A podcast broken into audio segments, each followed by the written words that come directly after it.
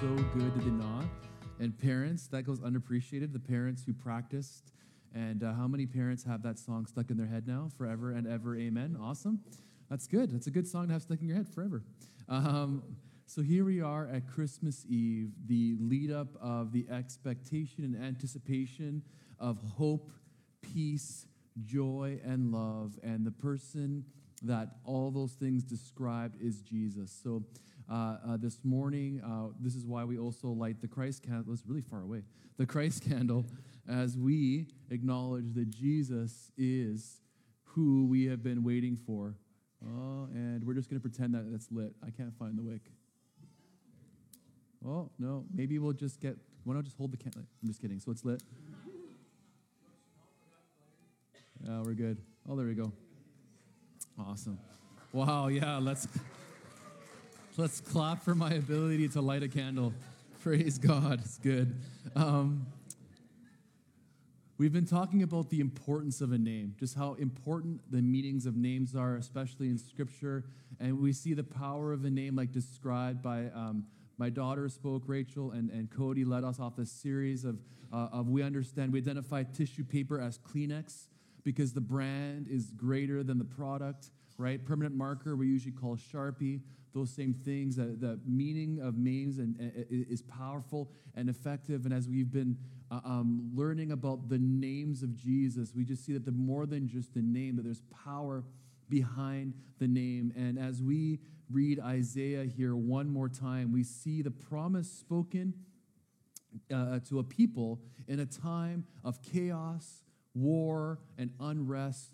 Uh, let's just call it just the storm of life. Uh, um, the promise was spoken, a promise that points to the person of Jesus, who we are celebrating, um, not just today, but who we celebrate daily and, and, the focus of everything that we do. And, and so let's read Isaiah 9 together. Uh, starting in verse 2, well, I'll read it. You guys can follow it along because the repeating thing is kind of weird. Let's just, anyways. The people who walk in darkness will see a great light. For those who live in a land of deep darkness, a light will shine. You will enlarge the nation of Israel, and its people will rejoice. They will rejoice before you as people rejoice at the harvest, and like warriors dividing the plunder. For you will break the yoke of their slavery and lift the heavy burden from their shoulders. You will break the oppressor's rod, just as you did when you destroyed the army of Midian.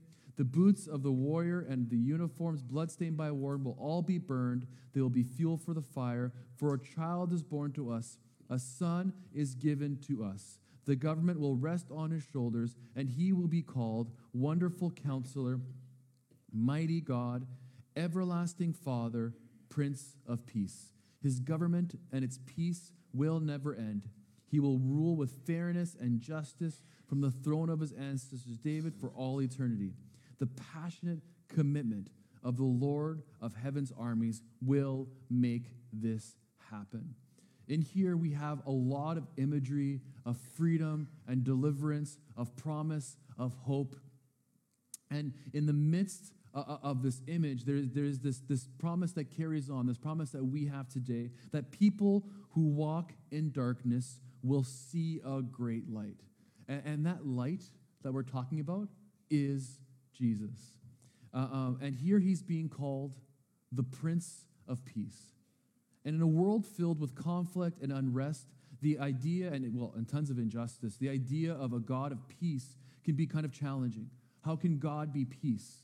Uh, especially when sometimes the result of faith and the result of God leads to the very opposite uh, of the word peace. So, so how does this work? Now, the word peace used here is the word shalom, and it means the one who secures peace. Uh, it's usually used in reference to an appearance of peace between a group. Like if we were fighting and, and, and now we're not, there's shalom, there's peace, or, or, or the, the, the, the making of peace. Uh, uh, every parent knows the feeling of waking up before your kids. You know that, you know, ah, the peace, or how that first cup of coffee hits, ah, that, that, that peace.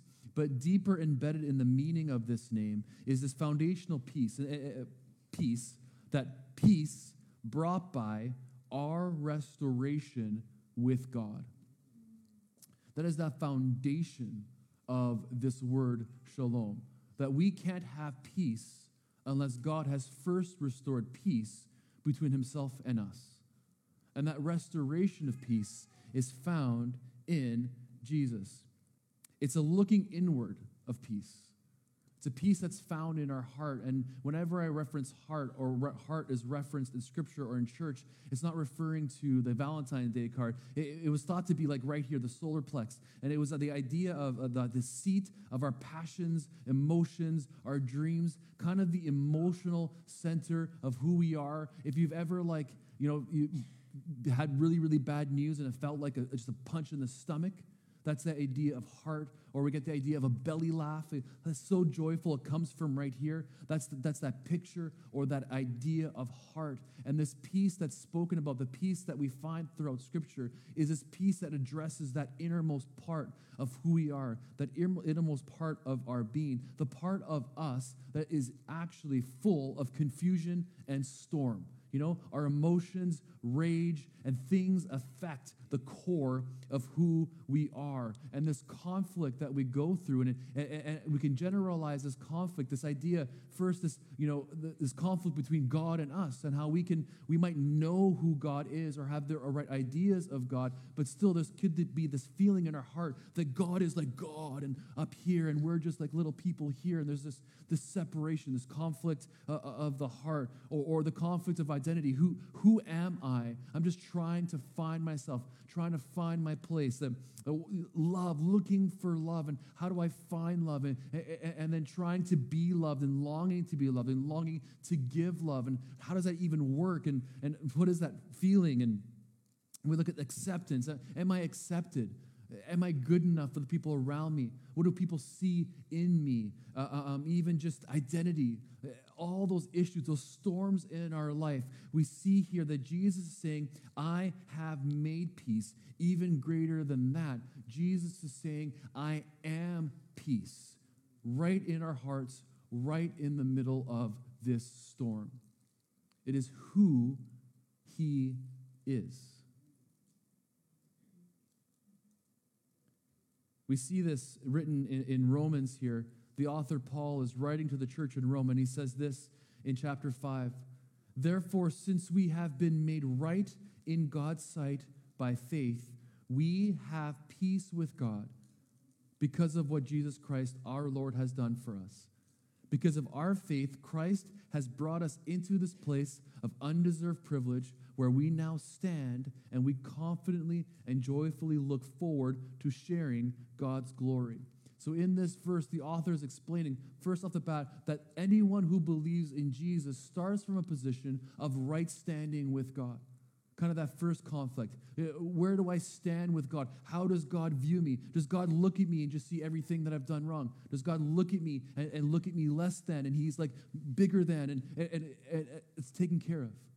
Because of Jesus, we are brought in right standing with God. We are on that same level. We are brought into this relationship. We're put in a position of favor and a position of peace. And so now we have peace with God. It's not something we actually need to create, it's something that is given to us. And so human nature tries to, to make peace. This is kind of what we do, right? We try to fix the things and fix the situations and fix this problem and change the scenario and change the situation to create peace around us. It's kind of like we're in obviously the Christmas season. And one of the great Christmas traditions I'm learning, I'm Italian and we have little different traditions, is Christmas puzzles. Does anyone do puzzles? Right? Am I the only one who does puzzles? No? Okay? So the Christmas puzzle, and, if you can picture doing a puzzle, it's like you just throw the puzzle like on the table, right? And, and now you have all these pieces together, and, you can you usually start with the edges. You can put the edges together because there's edges, but one of the key parts of doing a puzzle is actually having the box. You need to know the picture. What are you making? Yeah, what are you making? right? What am I trying to produce? And so even without the box, right, we can kind of, you know, flub around for a while, put the corners together, and then you kind of get into this position. And if you're like me, that like the, a, a good challenging puzzle is about 100 pieces, and they throw the 1,000 piece puzzle, and you're like, okay, uh, uh, you start grabbing the pieces and you're kind of smashing them in, right? This should fit. There's obviously uh, something wrong with this manufacturer, so I'm gonna right? Everyone's laughing because we're, relating to this, and yet this is what we're doing in life.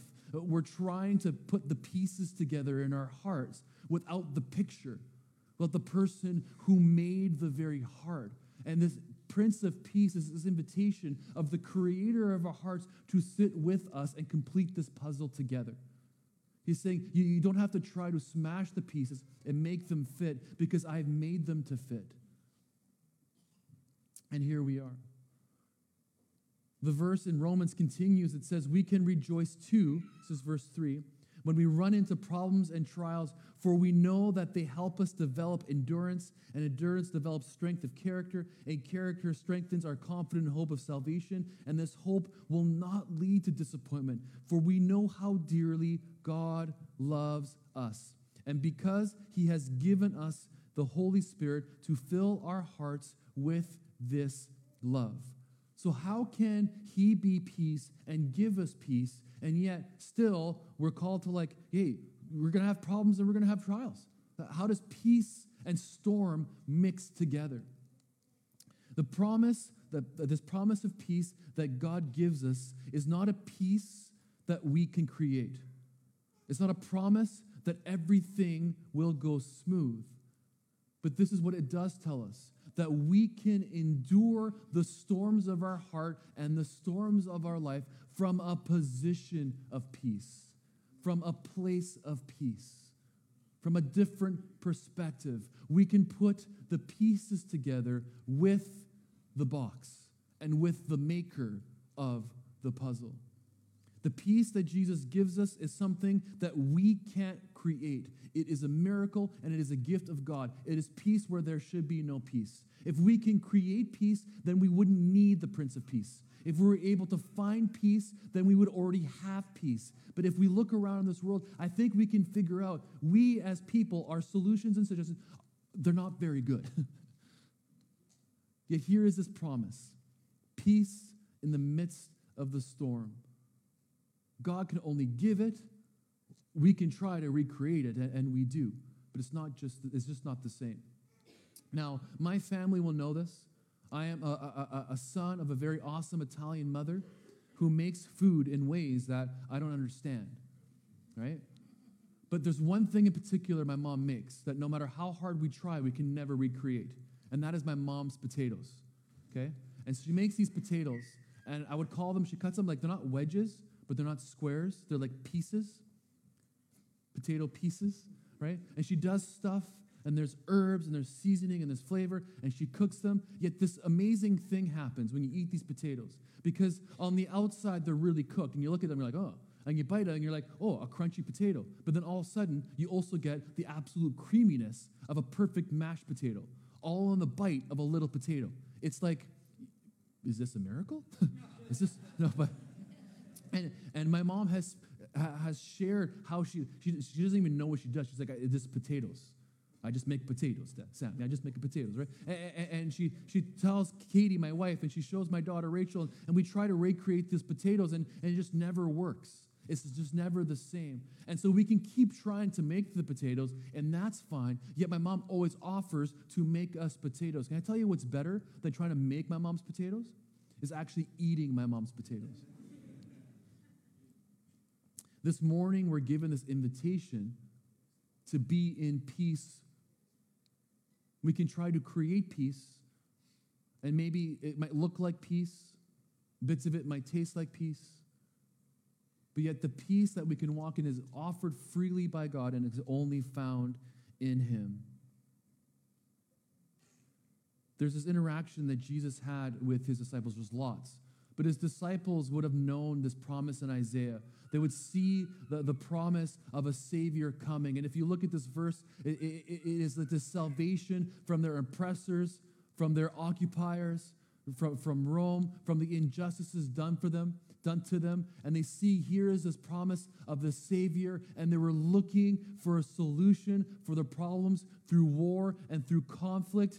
And yet, Jesus here is talking to his disciples about his very death. He says, I am actually going to die. And the disciples know the promise is you are coming to bring freedom and you are coming to bring peace. And this is how we bring freedom and we bring peace. And yet, Jesus brings it in a completely different way. And he tells, tells his disciples, I have told you all of this so that you may have peace in me. Because here on earth you will have many trials and sorrows, but take heart because I have overcome the world. This morning, we stand with a God that doesn't create peace like we create peace, but has already overcome the world so that we can know that we stand from a perspective where we know we will walk in victory. Today might not be the day that we see it, but we have this anticipation that no matter what is going on, God is good. The same author of the book of Romans would say that God works all things for the good of those who love him those he has called, which he's called all of us. And he says this, and sometimes we take this to mean that everything will be good. And the promise is not that all things will be good. Guys, this world is broken, and you don't need any more evidence of a broken world than the people in this world. I am not perfect. The people around you are not perfect. We will make mistakes. We will do bad things. And yet, this is the hope that we have. In the middle of every storm, we know the Prince of Peace will work all things for the good, for our good. That beautiful word, work all thing, is the Greek word synergeo, which we get our word synergy from. And it's this picture of partnering. And as we look at this letter of Rome, this is Italian for partnering, apparently, right now. And if we look at this letter to the, to the church in Rome, he says, first, you know, we try. It talks about the struggle in Romans 7 of trying to do the right thing and trying to be the right person, but that could only come by believing in God. Then he says, There's no condemnation. That Jesus comes in, I have forgiven you. There's no condemnation. Then he says, I've actually given you my spirit in you that's actually interceding for you. It's partnering with you, it's praying for you. Here's your very advocate where you feel like you're not right with God. The Holy Spirit saying, Yes, you are right with God. He partners. And then Father comes along and says, God comes along and says, All those things work for our good. In the middle of the storm, we are not navigating alone, but we're navigating with this salvation and this hope that works with us, partners with us, and navigates with us. And that's the beauty of this season because woven in everything that we say, in everything that we celebrate, and everything that we sing is this message of the gospel that without God we would be shipwrecked. Yet he sent his son for us, not just to die for us, but he would live again so that we could live a life full of his promise, his hope of flourishing and thriving because Jesus has come and Jesus was and Jesus is today. And that is Christmas. And that is peace. Not that I can drink coffee and make peace, but even when I have none, God is still peace. Even when I can't solve this conflict, God is still peace. Even in the middle of the shipwreck, God is still peace. There's this beautiful interaction that Jesus has with his disciples. I call it beautiful. His disciples probably would not call it that. They're on a boat and they're in a literal storm and they are freaking out because they are not going to make it.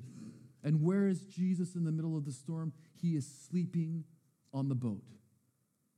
Now, I've grown up in church, I've read this story, and I've always been taught the story from this perspective because Jesus wakes up and he calms the storm.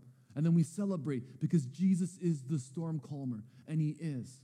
But this morning, I want us to see something different. In the middle of the storm, before we even calm the storm, Jesus was sleeping. Guys, peace is possible before we ever figure out a solution. And God's got incredibly unique and creative solutions to the things that we're going through. It's, it's fun, it's a journey, it's a different message. But this morning, know that we can have peace because Jesus is peace. So, this season, we have the promise of peace that no man or woman can give us, no war will solve, it's nothing we can recreate. The promise of peace not just for the storm, but the promise of peace in the middle of the storm of our life. I'm going to call the team back up as we close with the response song. But Jesus was interacting with his disciple, his name was Peter, having a fun conversation, and he, and he looks to Peter and he says, Hey, Peter, who do you say that I am? And then so Peter responds, Oh, I've heard people say this. You know, I, I think you're that. I, have seen you do this thing. And, and Jesus kind of interrupts him and says, No, no, no. Peter, who do you say that I am? Or in other words, he was saying, Peter, who do you actually believe that I am? Who do you believe that I am? Not just this morning, but throughout this Advent season, we have heard who Jesus is. We've talked about Jesus as wonderful counselor. That picture uh, uh, of God that doesn't just sit above and watch, but gets right in the middle of our lives and doesn't just, you know, let us navigate it, but actually calls out in our hearts, in our lives, the very thing that is causing us spiritual death. He's calling out life. He is this mighty God, this beautiful picture of a God who's above it all. And scripture says he is the beginning, he is the, in the end. He is the Alpha, the Omega. He is all of it. He was and is and forever will be. This everlasting Father, this picture of this mighty God, still his interaction with us is compassion and it's grace. And now he's saying, I am also this Prince of Peace. This morning we can let it go so many times the stumbling block to truly receiving and believing everything Jesus is is this idea that we have to figure it all out. We have to answer these questions. We need to calm this storm. This morning the invitation is is in the middle of these questions. You don't have to have all the answers, but he's saying, "Who do you say I am?" Not who do you say the church is? Who do you say that Sam is? Who do you say that history is? Who, do, who you know, what, what does this person say? What does that organization say? He's just saying, Who do you say I am? Who is Jesus to you? So this morning, can he be your Prince of Peace? Can he be your hope, your peace? Can he be your joy? Can he be your